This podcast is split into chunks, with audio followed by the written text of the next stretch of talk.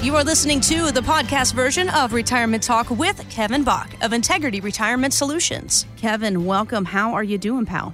Oh, we are doing. We had a great week, a busy week, just like actually we've been swamped since the beginning of COVID.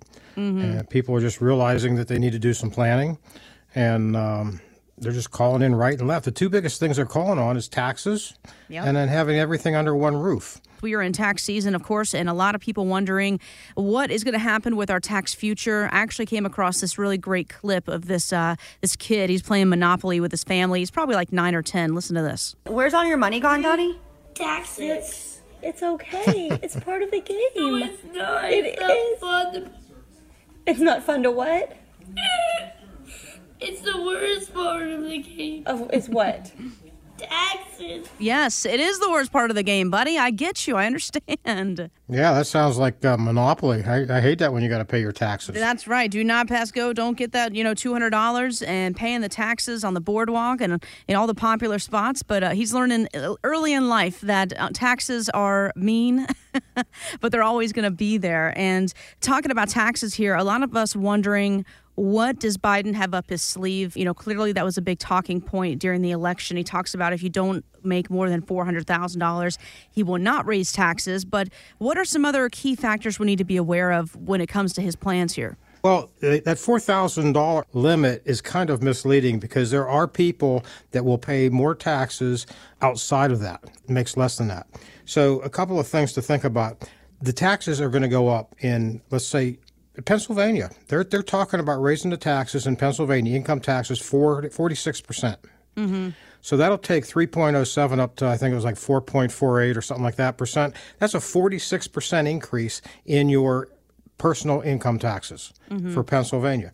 Then you're going to have people inheriting money well, if you inherit an IRA and you're in a, in a fifty or hundred thousand dollar tax bracket, and you inherit a, a three hundred or three hundred fifty or four hundred thousand dollar IRA from your parents, well, boom, you just went over four hundred thousand dollars, didn't you? Yeah. So there's there's things that they don't talk about. It all sounds warm and fuzzy on the surface, and it's not really warm and fuzzy when you think about it. Then they're talking about capital gains um, and getting rid of the stepped up in basis. Well, if you inherit your house now on a, whatever the date of death is value on that house, that's what you your current your new cost basis is.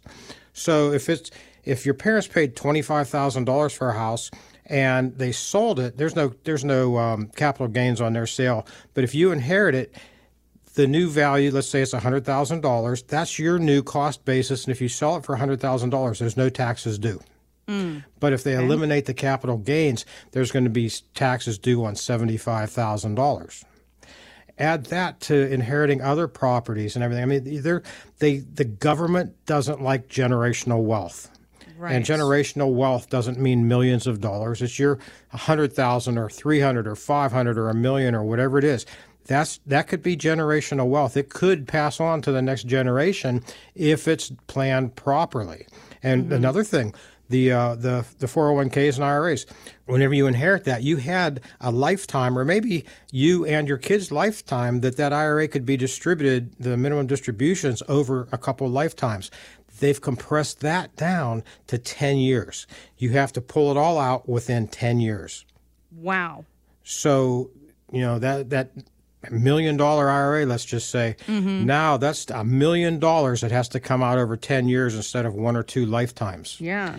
Um, so this four hundred thousand dollar thing, sure, people over four hundred thousand might have higher uh, income taxes to pay now. Yeah. But you inherit something, you know, you hit the lottery, you do other things like that. It's going to bump you right over top of it.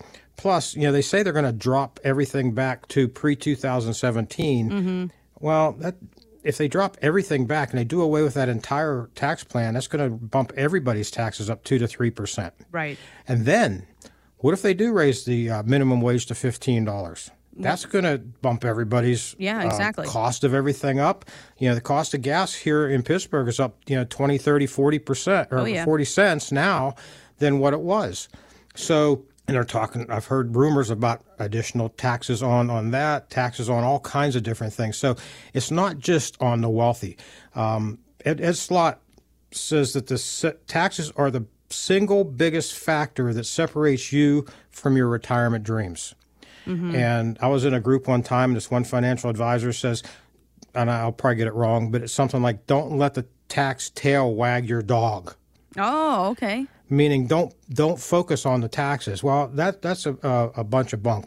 I haven't said that for a long time, um, because you have to look at taxes. You have to look at fees. Um, you have to look at volatility, and those things are all so um, important in tax in in your retirement plan. And that's what we do when we get people in here. We teach them about taxes.